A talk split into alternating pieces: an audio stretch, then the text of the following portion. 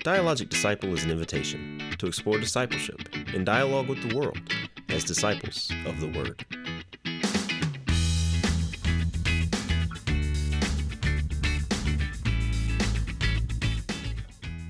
Hello, and welcome to another episode of the Dialogic Disciple Podcast. My name is James Johnson, and I'm here with my co-host Nick Houston, Nick. How are you doing today? I am here.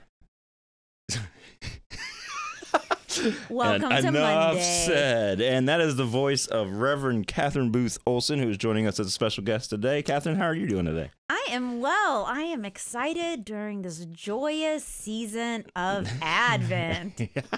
I am here. That's all you got to say today. We've got uh, we've got a uh, I'm just mentally preparing myself for how little talking I'll need to do during this podcast. So um, we are getting set for Christmas coming up. Uh, is it next week? Mm-mm. It's a week after next. yes, uh, It is next like Saturday, Friday, isn't it? your It's- Christmas Eve is 11 days from now. Okay. we are recording this So- on Monday the 13th, and Christmas So Eve it is on is the next week, but it's, 24th, feels, it's basically two weeks away. and Christmas is the I 25th. feel like it's two weeks away. Yeah. Okay. We still got another Sunday. Okay, and this will be coming out. Uh, actually, we, you know, this will be coming out on Saturday. So by the time people hear this, it will have been a few more It'll be a week to Christmas. It would have, will have been Hey! almost.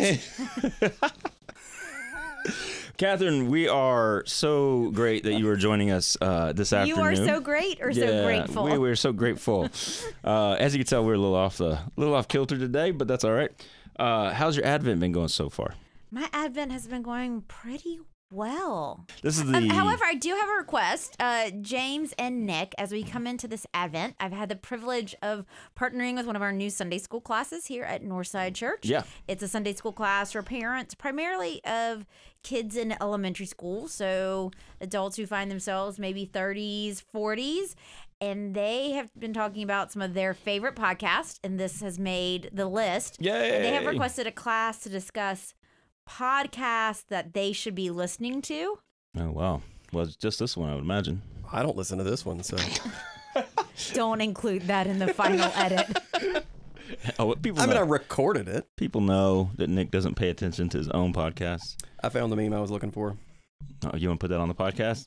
I mean, we, we could or we couldn't, but where I was headed with my comment earlier is uh, this is sort of a take on a Christmas carol. I'm the ghost of Christmas future imperfect conditional, said the spirit.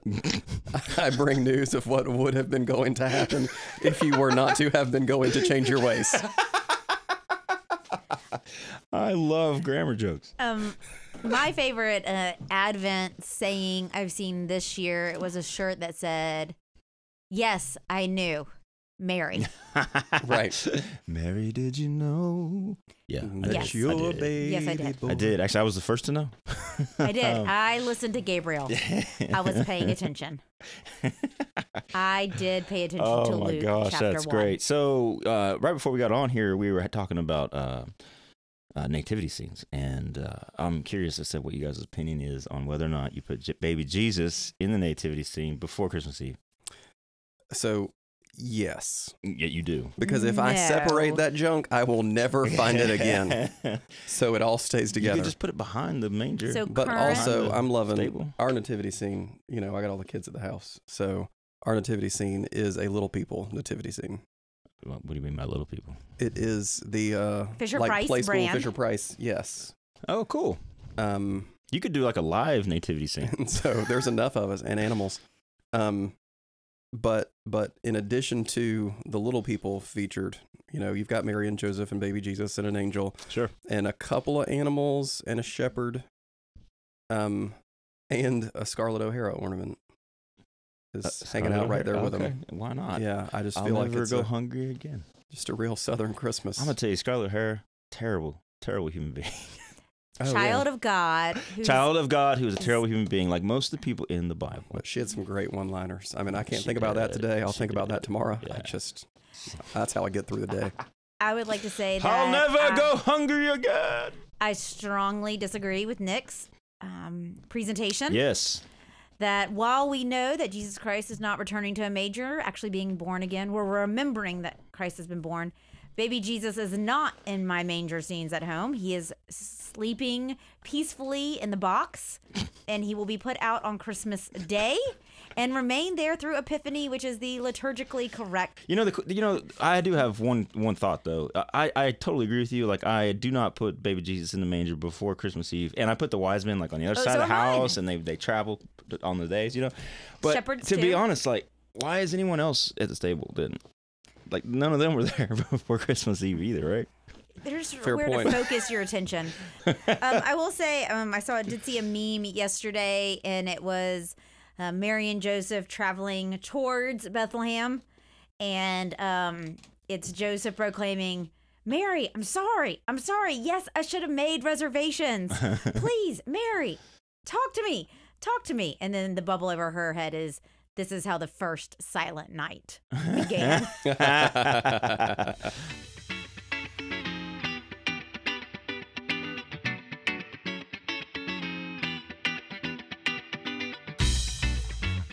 So today we're going to talk about Ruth, uh, and and the joy that we find within Ruth. This is a story, I think, of the of the passages that we cover in the Advent devotional. This is probably the one that's most uh, pertinent to or applicable to the Advent season, just on the surface, right? We had to kind of do some work with Judges, uh, and next week we'll do some work with Samuel. But uh, today we're going to talk about Ruth and and the the joy that we discovered not only in her story but in the story of Naomi, particularly I think in the story of Naomi.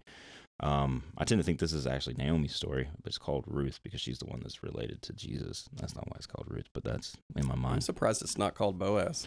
Yeah, right. Um,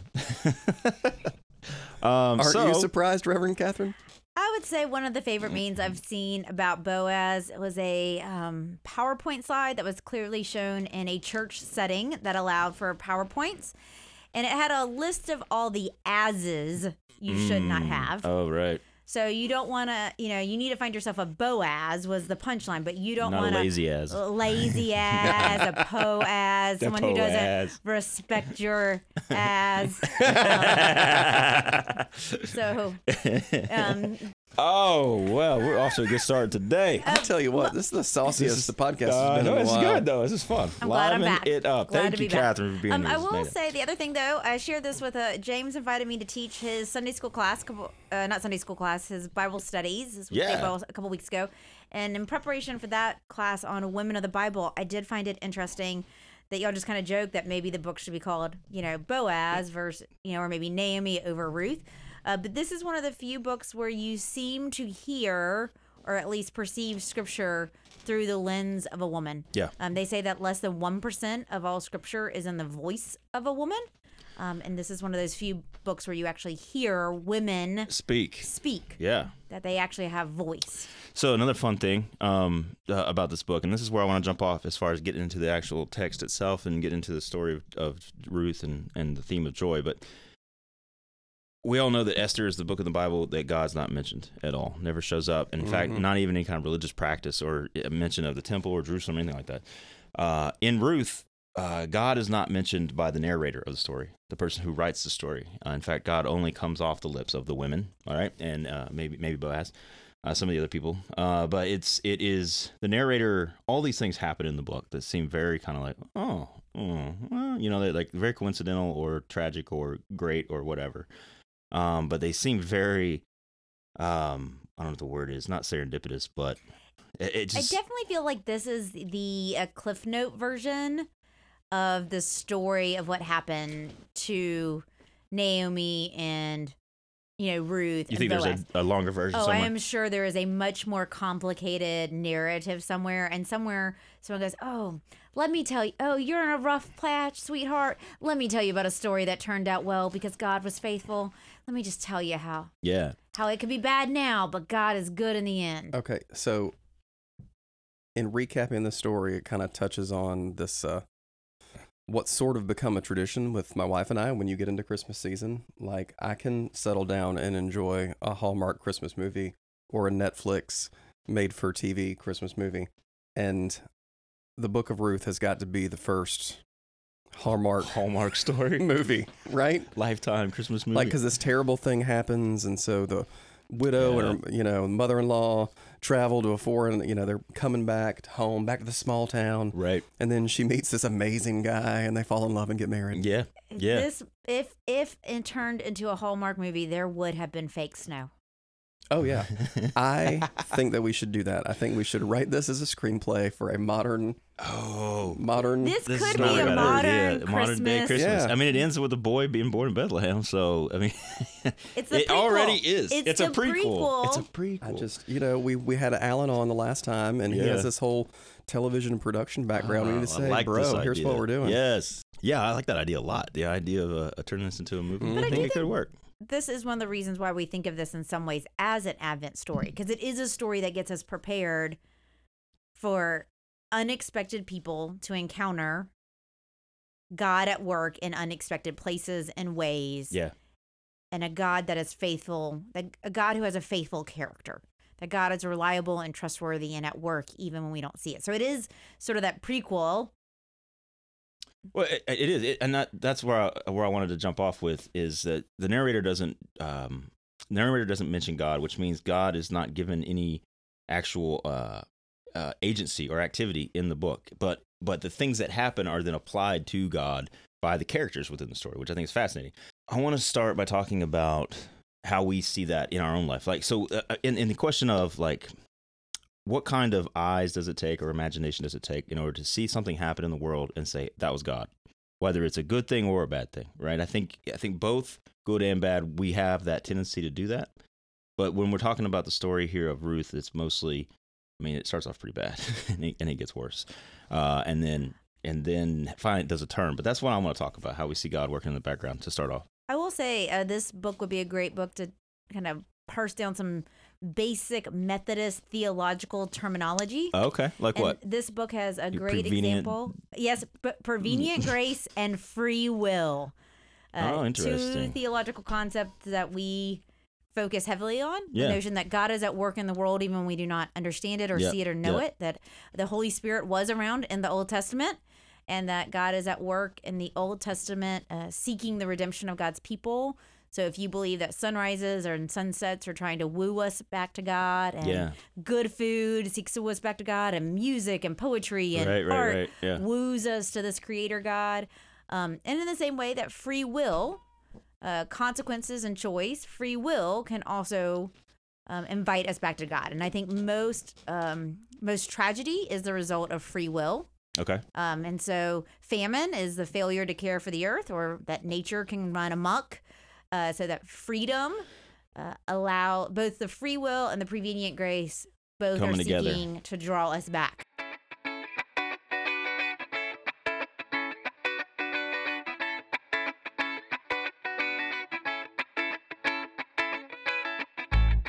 All right, so I want to push back on that just a little bit, um, and not not push back, but ask you a question. Uh, and Nick, you can jump in on this too if you want. But uh, I like the idea of talking about Ruth with prevenient grace as being kind of our guiding lens, maybe. Um, but do we think that uh, this whole thing starts off with a famine, right, and then a couple deaths, three deaths actually? We don't know the circumstances of the deaths, but they're they are in. I guess I mean they they happen. I'm gonna Uh, vote it- for starvation or syphilis because that just seems to happen. It seems like a lot. Yeah, tuberculosis probably or malaria. You know, half the world's this is not the Oregon Trail, friends. dysentery wins dysentery. again. That's what it was. Because if you go on a trip, you're dying of It's dysentery. not syphilis. These aren't, these aren't French philosophers. Um, I do find it interesting that um, the men I'm interested that it killed all the men. died and the women Yeah, have resolve. They right, live. right. So we don't know. We don't know why. Maybe they. Uh, maybe the Israelites weren't accepted in Moab, which wouldn't be. Uh, wouldn't be surprising. But in any case, um, can we talk about God's prevenient grace as being these these terrible things that happen? Like, is this famine and these deaths? Can that be something that either I don't want to say God caused to happen, but God allowed to happen in order to use as a as a means of grace? Do we want to talk? Um, this is the fertile soil in which causes the seed of joy to grow. So, does God fertilize the soil like that? I wouldn't be comfortable with the statement God killed Ruth's first husband so that she could marry Boaz and be the ancestor of Jesus. Right. You I'm gonna agree you with you would on not that be one. comfortable I would with that. not be comfortable with that statement. but I could see a world where somebody would be like, "Oh, so you're saying this was the plan?" Right. Well, she doesn't even get back to Be- she doesn't even get to Bethlehem for the first time unless she marries the, the first guy. So I'm not saying there's a plan there. I'm- God, God's going to work out. God's going to work out the plan, however it comes about by the free will that Catherine you were talking about. I But I'm like a God who's permissive. That is something that I can wrap my ra- brain around. That um, if you think of like a um, colander that you might like wash grapes or vegetables off, and the water is allowed to go through the holes, yeah, that God permits both good and bad to happen, and that because God is constantly seeking redemption, that God will use good and bad to seek redemption. okay, Um, so I don't think God kills husbands or babies so that people can change their ways and be redeemed. I don't believe in a God who sends hurricanes to Right. you know smite people just so they'll get it right. Um, but I do believe that um, that God is I would say crafty and witty okay, and right. uh, willing to um, God has to be God's on God's feet. Like All willing to respond. So I- think I think most of us would agree with that. I think you ask most people, they're going to say something similar to that, but it doesn't really jive with what we read in Scripture, or it doesn't really jive with the other half of our theology, which says God is in control. So how do we negotiate that? I think God is like a permissive parent who sometimes lets the rebellious children make mistakes so that they can learn from them. Uh, because sometimes you can be told 4,000 times, don't touch the hot stove, don't touch the hot stove, don't touch the hot stove. You touch the hot stove and it hurts, and then you don't ever touch the hot stove, Hopefully, right? hopefully. Um, I don't believe in a If God, God that really loved me, He wouldn't have let me touch the stove. No, I mean, so I guess I'm I'm I right, don't but- believe that God is all controlling in the day in day in out. I think that God has control over like, ooh, I'm going to use a big theologic world, the like eschatology, the eschaton that God has control of the beginning and the end, and then God will reign. God reigns and rules through all of it. But God is very permissive in allowing humanity to be as stupid and as sinful as they are willing to be. Okay, uh, uh, and I think uh, that's a good Wesleyan answer, and uh, I think a lot of us, uh, at the end of the day, that's where we want to land. But when we when we read Scripture, that's not what we read. So God does cause famines and hurricanes, and God does cause deaths and murders. Also, this is not a scientific book. This is also not um, strictly a history book. This book was written, compiled by people who encountered God at work in the world. And they also didn't understand, you know, kind of modern weather like we do now. they did not have the technology. Let's be honest, how well do most of our our weather people do Yeah, on predicting they the weather? It's supposed to be raining today, Uh, and it's sunny and it's sunny out there. um, so I do think though that that God allows famines. Yeah. Um, but I don't think God caused this famine. But I think in that period of time, that is how they spoke. Right. I think it is. I do think we have a different vocabulary now So than then, and so I think it was recorded differently then than Exactly. we would record it now. And that's uh, that's a great answer, and that's kind of what I was trying to get back to in the sense of like we how we view God's activity in the world says a lot about what we think of God, right? So back then, a famine happens, and they say, "Well, God did that," right? Because that's how they understood how the, the universe worked. God, and so that's how they wrote it down in Scripture. But we don't do that anymore. You know, we we understand that maybe that God is God doesn't um Oh, I mean, I like what you said, Captain. That God doesn't cause famines and hurricanes and murder and death, right? But does God permit it? But God does. yes. yeah, is God obviously. aware of And it? God's created Yes. a system that creates hurricanes and earthquakes and you know fires and stuff, and that's part of the way in which we live here in this world. But I would agree with you that I do think how um how we tell the story now is different than how they would have told it then. And I do think um enlightenment and reason and technology and science allows us to have a much more expansive vocabulary Yeah, than than than this group of people who probably had very limited reading and writing skills. right, right.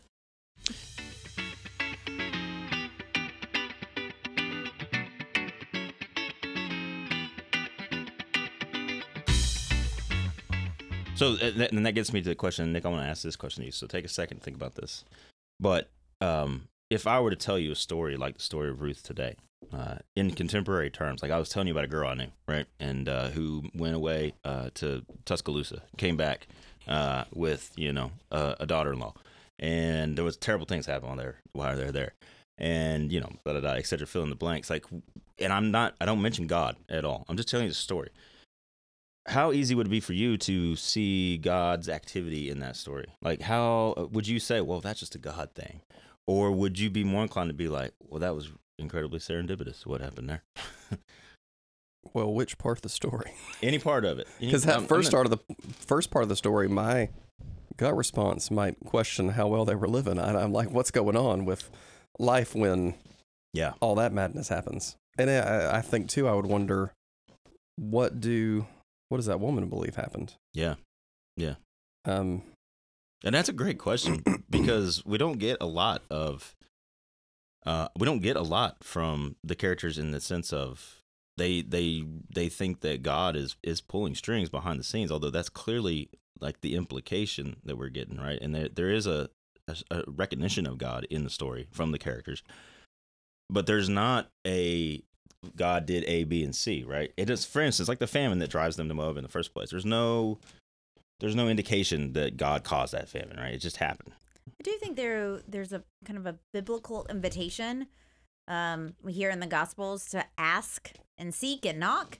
Um, I also think there's the invitation to um, ask, to have eyes, the eyes to see what God sees, and the ears to hear, Yes. and the mind to conceive. You hear that in you know Corinthians.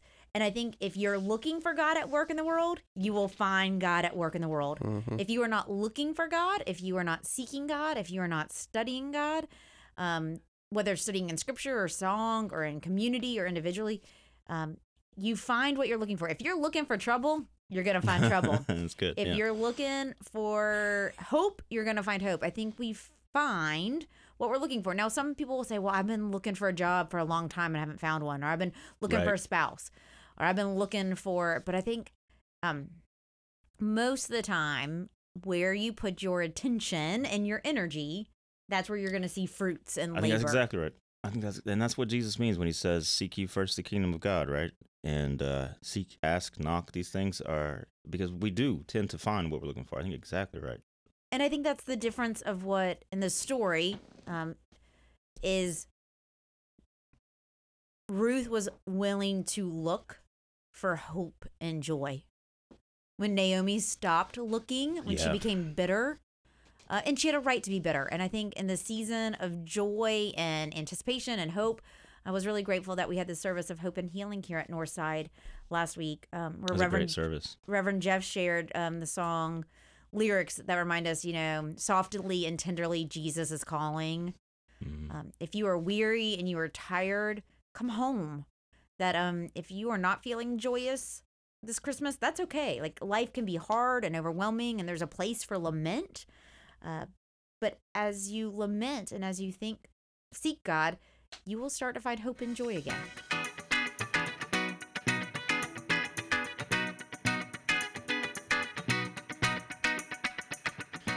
So that that kind of brings me to um, one of the things that I find so fascinating about this story, Catherine, and the way that you said that sets us up well. But um, Naomi's the Israelite in this story. She's the one who's a longtime believer of God, of Yahweh, uh, and all these things happen to her, which you were right. She has the right justification to feel the way she does, but it's the new, it's the new person, the new person to the faith who's just joined the people, and only through Naomi really, who has all this hope and is able to see that they're you know that the story's not over yet right? There's there's more to come.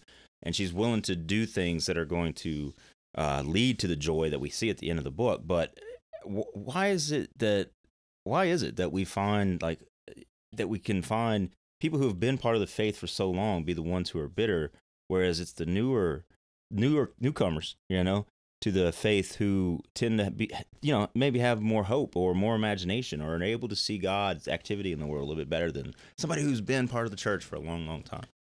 I am fascinated by Ruth's willingness to travel back to Judah with her mother-in-law. Yeah. Like what why did she feel such a responsibility? A loyalty, right? Yeah, Mhm. because you you could just stay in the town you always grew. I'm just assuming that she's, you know, still living in the area she grew up in. Why? But she may not have been invited back. That's one of the interesting tidbits they say is because she married outside of the community, Yeah, uh, would her original community have welcomed her back? that's a great question. sort of that notion. You left us to like you were an Alabama fan and you married these Georgia fans, and now you, You can't come back. like would she have been invited? The- I think Back. the, Well, the that- implication. okay, double down on that because over and over and over again, the Israelites were told not to intermarry.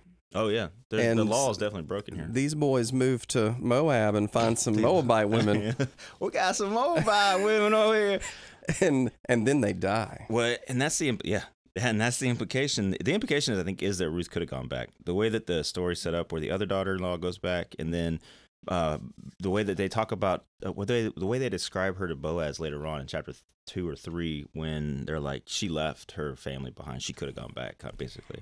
So, but you're right. No, I mean- there- there is there's a lot of stuff, a lot of details We that we don't don't know. know. That's why I feel like yeah. this is the it's, Cliff it's Note good to kind of version, but I do think this would be an interesting question for like Nate Juvenile, our director of student ministries, um, and maybe some others. If you think about like teenagers or folks new to the faith, Mhm. how when you are new to the faith, this belief that like we have a God who overcame death and that there's eternal life and that like the miracles are clearly miracles and you just buy into them and you don't question them like yeah. um Ruth jumps in and is like I'm going like I'm going not only with you and I think she probably was a compassionate kind woman she probably saw this heartbreak of Naomi Yeah. but I do think that you're saying something that has some validity this curiosity about why do often those who are younger in the faith have more confidence Yeah. in the faith than sometimes those of us who've been at it and maybe have become a little jaded and Sure. critical and burnt out and disappointed um because I mean, and I think a lot of it has to do with stuff happens to people over the course of a long life, and uh, you you start to lose your ability to see God in these activities, especially if you're not willing to say that God is doing the bad things, right? If you're willing to say this God's letting this happen to me, right? All these terrible things are happening to me. Uh, that that'll beat you down. Uh, I think it won't even take that long. But then Ruth, she is seeing the same things, right? She's just lost a husband, and her daughter, her her mother-in-law has lost a husband and and two sons. Like what, what has she seen that has caused her to be so faithful or so loyal? I mean, it's it's through Naomi that she's believing in God, right? I think it's pretty clear in the in the book that it's the relationship with Naomi that is is sustaining Ruth's or even creating Ruth's uh, faithfulness. So it's it's not as though she saw her husband die and was like, I believe in God now, right? It, that's not what happened. So um, I don't I, I don't know. It's just a fascinating. do you think it's easier to sometimes see to be the outsider looking in Mm. Than to be on the inside and looking out. Like when you're in the midst of your own tragedy, it's Yeah. hard to have perspective. Absolutely. And I wonder, being newer to this, it was a whole new vocabulary, a whole new concept around this God who would be a covenantal God, God who would keep a promise. And I wonder if there's something about being all of this being so new that Mm. she was willing to take a risk Mm. because it was so distinctive. Do you think there's an element of um, one's disposition that makes it easier for some people to persevere in the fate in the face of those, you know, bad things happening? Like, What do you mean? Say more. um, sometimes I feel like there's an element of personality. Like some people just process things differently. Yeah. Um, some folks are naturally gonna just see the bright side. Not to say that they can't get down, but um, Some people are weeble wobbles. hmm They, you knock them down and they just pop right back up. Like I Yeah. do wonder if some of that, like you're saying, and is just so there's a you- part of me Ruth that's just like, like eternal optimist. I just think that Ruth might just be just built in such a way where, like, she's gonna see the glass half full. yeah. she's an Enneagram seven. Here you I go. knew I was going to take a chance to get some Enneagram We're gonna edit that out. into this podcast. she was always looking for the next grand adventure. well, maybe so. she was the enthusiast. Maybe so. see, and the other, the She- s- sister-in-law was a six. Yes. She's done. She's And out. she was like, "This isn't safe." It's like you want me to move where? Nope. I, but I do wonder some of that is just recognizing that I do think there's certain personalities that are just more willing to take risk and try new things, and So what does that tell us then about being faithful Christians uh, in the church? that we need the body, We need the body, Well, and that can't do it sometimes by you need to see that someone else would do it differently than you. I- Well, and different people come to the faith differently too. Yeah. I think that what we see it exhibited on staff, we've got all kinds of creative staff members, but they have different approaches Yeah. to how they do mission, how they do ministry, how they write, how they Yeah. speak. Um, and I think it's all geared towards the way people receive it differently. well, and I do think we also respond to grief differently. Mhm. And both of these women were grieving. And I think there's different seasons and cycles to grief. Like there's not just one way to grieve. And each of us individually have had losses. Yeah. And and some days you're you have good days and some days you have bad days and some days you're hopeful and some days you're overwhelmed. And I just I think that's why we're invited to do faith and community. Yeah. Because I think too often I'm like, oh, there's only one way to respond to this, and it's this. And then I encounter one of y'all, and y'all are like, no, you don't have to do it that way. There's a thousand other ways. Yeah. I would clearly do something different. Um, No, that's a good word. I think that's exactly right. And you know, and there may be situations here. Ruth saves Naomi. We could say that pretty clearly, I think, or at least participates in uh, Naomi's salvation. There may be days when it's the other way around. well, clearly Naomi helped to get Ruth. I mean, there was they both did seed planting. Like Right. Naomi planted seeds in Ruth, and then later Ruth was at a place where those seeds had produced fruit, yeah. and she was able to return that fruit in Yeah. some ways. Like so.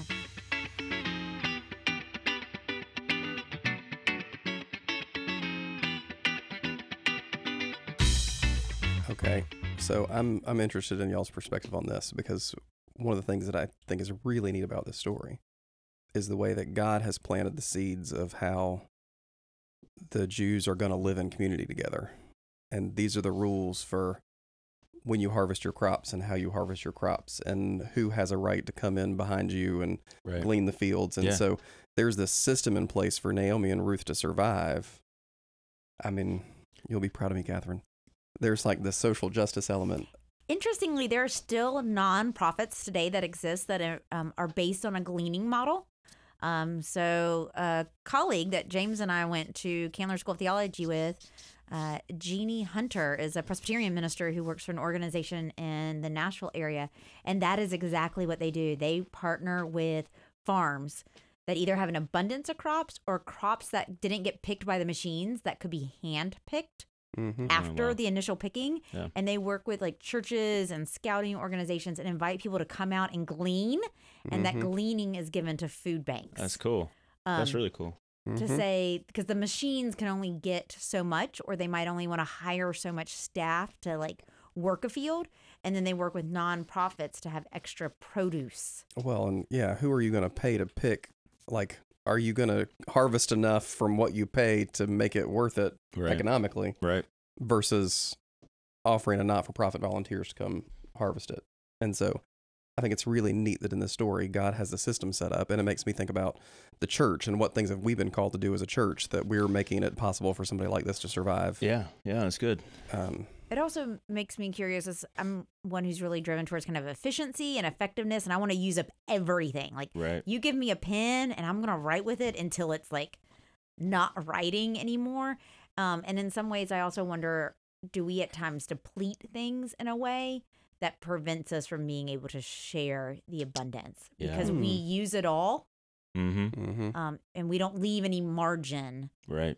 Um, You definitely get that. Uh, you get that picture here. I mean, the the the metaphor of gleaning or the activity of gleaning, for that matter, is is definitely pointing toward the abundance and the leftover.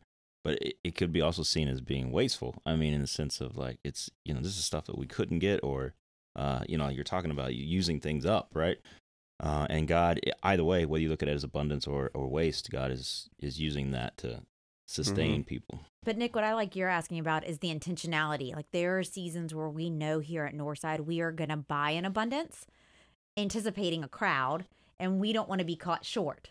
Mhm. And so we're going to have leftover craft supplies in children's ministry, or we're going to have, we purchase new hymnals or new Bibles, and we know um, how do we purchase new choir robes. Like, do we have plans in our system that when we have an abundance, Yeah, ways to share those? And I think that's probably true for a lot of our listeners. Like, when you go shopping at Costco, you buy in mm-hmm. abundance, and your kids aren't going to eat the second round of that leftover or the third round, or they're not going to wear those clothes until they're threadbare. And so, like, do you have a plan from the start to say, I'm not going to get all the life out of this, Right. these clothes or this car or this, you know, activity? Like, am I already thinking about who I'm going to donate it to, who I'm going to share it with, who am I going to pass it on to? Um, And there, and there needs to be intentional um like sit down and intentionally think that out like a plan for uh gleaning i guess uh for gleaning the things that we use here at northside church but also in our personal lives i think you're right about that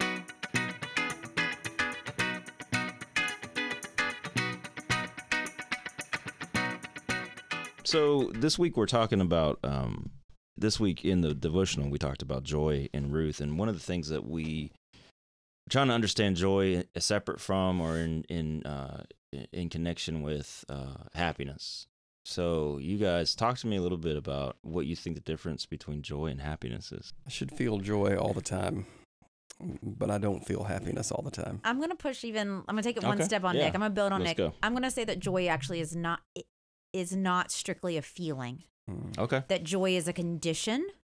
and that joy is a gift because joy is a spiritual disposition.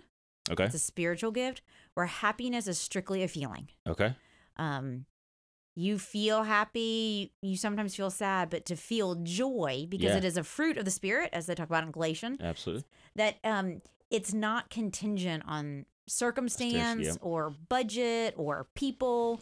That joy is a deep down knowledge that God is at work, no matter what kind of ish right is happening around me. so is it similar to you could say love is not a feeling uh but affection is so maybe the same kind of correlation there between affection and and love A church member um who reached out and just sort of said something to the extent of like, I'm not, I'm not feeling. I, I feel like I'm failing God because I don't feel joy right now. yeah Um, and I kind of engaged her in a dialogue, and I was like, I have a feeling you have a lot more joy and kind of blessed assurance that Mm. if joy's an assurance yeah um, and a confidence that God is at work, you're not feeling happy. You're not feeling cheerful or elated or like, right optimistic.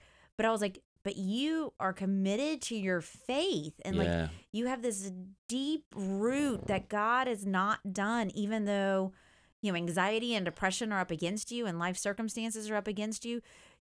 You still have this peace and hope and conviction to persevere through the darkest of valleys. yeah And that's what I think is difference between joy and happy is like joy um is kind of as much I think in some ways quieter than happiness. okay It's um what do you mean by that in the sense that I don't think it's a. I think you can see like joy in a, you know, like you see joy in a smile, and maybe you see someone being joyful and they're dancing around. But I think you see joy in, you know, in a widow who shows up, you know, to the community of faith, or shows up in a field, or shows up yeah not because they're happy and they're bubbly and they're elated, but because they don't give in to despair. Yeah. That's The- good. the the personal stories that we've seen in the congregation dealing with tragedies of, of life, um, illness and death, and how those people still have joy. I think that's yeah one of those really exciting things. Like I think if you're someone who's listening and you're like I don't have joy right now, you probably do, right? um, you what you don't have is happiness. But what I would say is like reach out to some other people who have grieved and are Yeah. grieving, and ask them how long it took before they Mhm. felt the happiness to come back, and ask them like how are you finding your joy again? And I'll tell you. If you're having a hard time finding joy, spend some time with kids in this season of Christmas and they are losing their minds in preparation for like what is coming under the tree. And I'm not saying teenagers. I'm saying go Like talk to like a No. seven year old or a six year four old year old. is Yes. squarely in that. Yeah, absolutely. Like, and I do the childlike faith that like scripture talks about, like to have the faith of a child. Yeah. That's some of that joy of a child who is delighted with like a candy cane or an empty box as much as a four hundred dollar. it does seem to bubble over bubble over with uh kids and there's it's unbridled like it's not filtered through the perspective of a long life or disappointment or, or pain or suffering like kids uh, are just let their joy hang on their sleeve and it's it is it's good it's a good refreshing I also think kids can live in the moment. Like we as mm. adults Yeah, are like yeah, we're good. worried about the future and we're like Yeah. brooding over the past and a kid is like right here in this moment I got a milkshake and like I got to buy a $2 gift in the cheap basket at Target. Like what? And we're like it was only a $2 gift and like right. we get like no, that's good. That's so exactly like right. in that mo kids can live in the moment yeah. in a way that I think us adults have forgotten, and I think that's actually a that's a loss. We've lost something. Well, and they have that ability um, to not worry, Right. to just I don't know. I, I- if you encounter a kid who worries, we find that kid to be like mature or like we don't think of them as a kid Right. because a kid who worries, that's like an adult. Like Yeah. adults worry. right. Um, Or they're the victim of trauma, or they're a Yeah, child sure, who's sure, gone sure. through Well, like, that's what I'm saying, significant like, trauma. something has something's gone- happened to mature them in a way that Right, could yeah, be yeah. negative or positive, but it's not. It's not generally. uh and I would say even if you don't have a kid, like find a place that's appropriate to go. Like like buy yourself a zoo ticket and go sit at the zoo, or go to the botanical gardens, or like is the Christmas experience booked up? we are not fully booked. We still got some spots. Go stand at the cookie counter at Honorees and like watch kids get cookies. Um, and you'll just see like how quickly like they can take their like mourning into rejoicing. Yeah. Like this, the turnaround time for a kid. I mean, y'all quick. have kids. Yeah. You've seen them go from full on meltdown to like, oh, it's awesome. Everything's happy. I've Yeah. seen it happen the other direction too. Yeah, I've seen that too. um, no, no, that's a good word. But I do think that's a, one of the invitations is that childlike faith hmm reminds us that God is at work and like maybe we don't and I think one of the things kids know is they they know they don't have the whole picture. Like they don't know about bills and debt and yeah, they don't. I mean, they haven't been they haven't Car been- repairs, worn- braces, worn cat down. surgeries. I mean they just trust that someone's going to take care of it for them. And that's it. That's it right there. Because I was thinking about this with Kai this weekend. Um, and I, as I was thinking about doing preparing this for my Sunday school class, uh, is that she definitely, uh, in, in response to what you just said, Catherine, she definitely like just trusts that I'm going to take care of dinner, and that if she can jump on the couch, if she falls off, that I'm going to catch her. Maybe that's the difference. Maybe what we're kind of doing is answering our own question. You asked what was different about someone who might be newer in the faith is their willingness to trust. We just did Daniel in my Sunday school class, and we talked about the three friends in the fiery furnace and their response to the king when he said, "I'm going to throw you in the fiery furnace." And they said, "Well, our God will protect us, but even if He doesn't, we're still not bowing down to That's you." one of my favorite lines. And I just wonder, like, if Guyver would be like, "Well, even if Dad doesn't catch me, I'm He's going to Still going to jump on the couch. right, I mean, right." even after Dad said, "Don't do that." What, Kai, how many times have I told you, don't jump on the couch? This is not a couch to jump But on. it's so fun. That's exactly what she said. Exactly. And I think that's what Ruth had. She trusted she trusted Naomi Yeah. when Naomi couldn't trust herself, but she also trusted the God that Naomi taught her about and Yeah. showed her. Yeah. Um and so she trusted that it was going to be okay. Maybe not perfect, maybe not sunshine and roses and ponies and unicorns with sprinkles on top, but it was going to be okay. And I think sometimes we have a hard time trusting even though we know God, there's Yeah. so much we don't know. And we also believe in kind of the sinfulness of humanity. I'm like, well, God might be good, but those other people can be crummy. And, like, we know God that might God be lets for things us. happen. But if God's gonna let them have free will, they could jack it up for me. So I gotta like hedge my bets and like protect myself and I think that's right. I mean, and that steals our joy. Like that work can be joy stealing. yeah.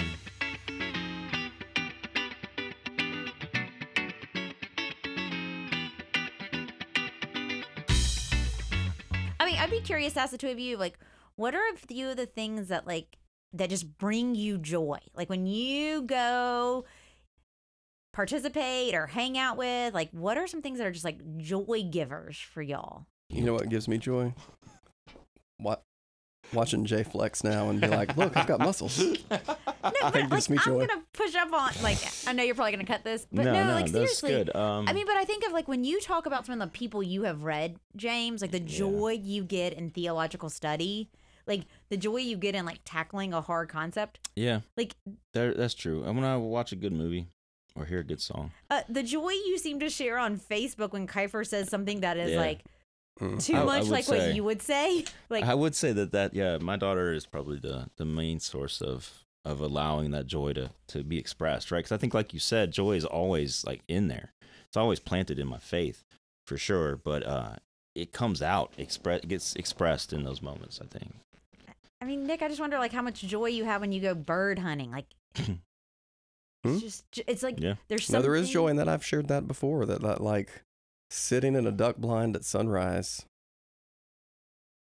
There's joy in that. And and that's what I'm saying. Joy isn't always loud and exuberant, but it's this deep, like God is good. Yeah. And maybe that's what I would like. God is good and God is at work. Like I can trust that God is God is doing something. Like, what about you, Catherine? What what brings you joy? Oh, um, I mean, there's some simple things. Like I think I don't think I've ever had an ice cream sandwich where I haven't had some level of joy. um, but I also, I mean, there's there's definitely some like I- I think of joy a lot in community. I'm an extrovert, so like there are groups of people that I know if I'm gonna see them, like I could have had the worst day, I could have gotten bad news, but like being with these people and breaking bread and sharing a meal and maybe a beverage, like I'm gonna, I know I'm gonna feel this like deep sense of just gratitude and joy, like yeah, being around them.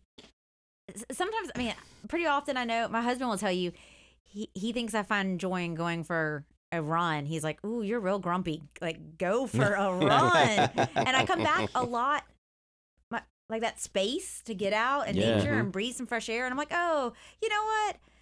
All of these things I'm worried about are all mostly in my head. Like, there are all these other homes and all these other people who I've run past. And like, yeah, That's good. Do you think about? I think about that sometimes. I've wondered if other people think about that. Like, particularly if I'm sitting in traffic and I'm stuck, and you like you can see other people sitting in their cars, and there's a part of me that's like, I wonder what their deal is. yeah, Like, I'm feeling like I'm gonna have a great day today. I wonder if they're gonna have a great day today, or I had a terrible day today. I wonder if they had a terrible day today. Like, yeah. I don't know. I wonder about other people's stories. Like, what's going on? But how well known each and every one of those is known by God, uh, and how God is playing all of these pieces together on the board. Uh, it's interesting. I do think that that would be a great question, like to ask each other, like particularly like close friends or spouses Yeah. or siblings, like what is bringing you joy, or how could I amplify the joy in your life? Like not as how was your day or That's good. what did yeah. you do? Like like tell me what is bringing you joy right now.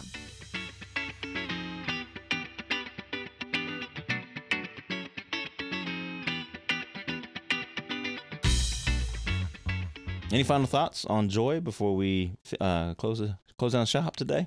I'm excited to see in Ruth God turn a tough situation into a joyful situation. Yeah, And I think that's what God is doing through Jesus Christ. That kind of humans left themselves would kind of screw everything up. yeah, yeah, And God's going to turn it to joy. yeah. That's good. That's really good. I think the thing I take away from it, not only that kind of promise that you see in the Old Testament that like God is at work, Mhm. and we know very clearly that that God was at work in Jesus Christ, and we have the power of the Holy Spirit to get us through hard times. But I will say, just sitting in here in community, the reminder that like if you're in a bad place, like if you can't, if you're not feeling peace and you're not feeling joy, like um, to not do that alone, like that is why the church is here. Like reach out, like ask people to sincerely pray for you, to Absolutely. ask people to remind you like i know there are things that used to bring you joy like go back to the good old faithful things but like maybe try something new like ruth went back to what was familiar to find joy but ruth went to something new to find joy Yeah, and like to say like if you don't have joy like i think god wants us to be a joyful people like joyful joyful we adore thee so like i guess my kind of go-to would be like go get yourself some joy like go get yourself some joy. That's a good word. All right. Well, Catherine, thank you so much for joining us today. A great conversation. this is super joyous this is like super joyous. super joyous and Nick, as always, see you tomorrow. Peace. Peace.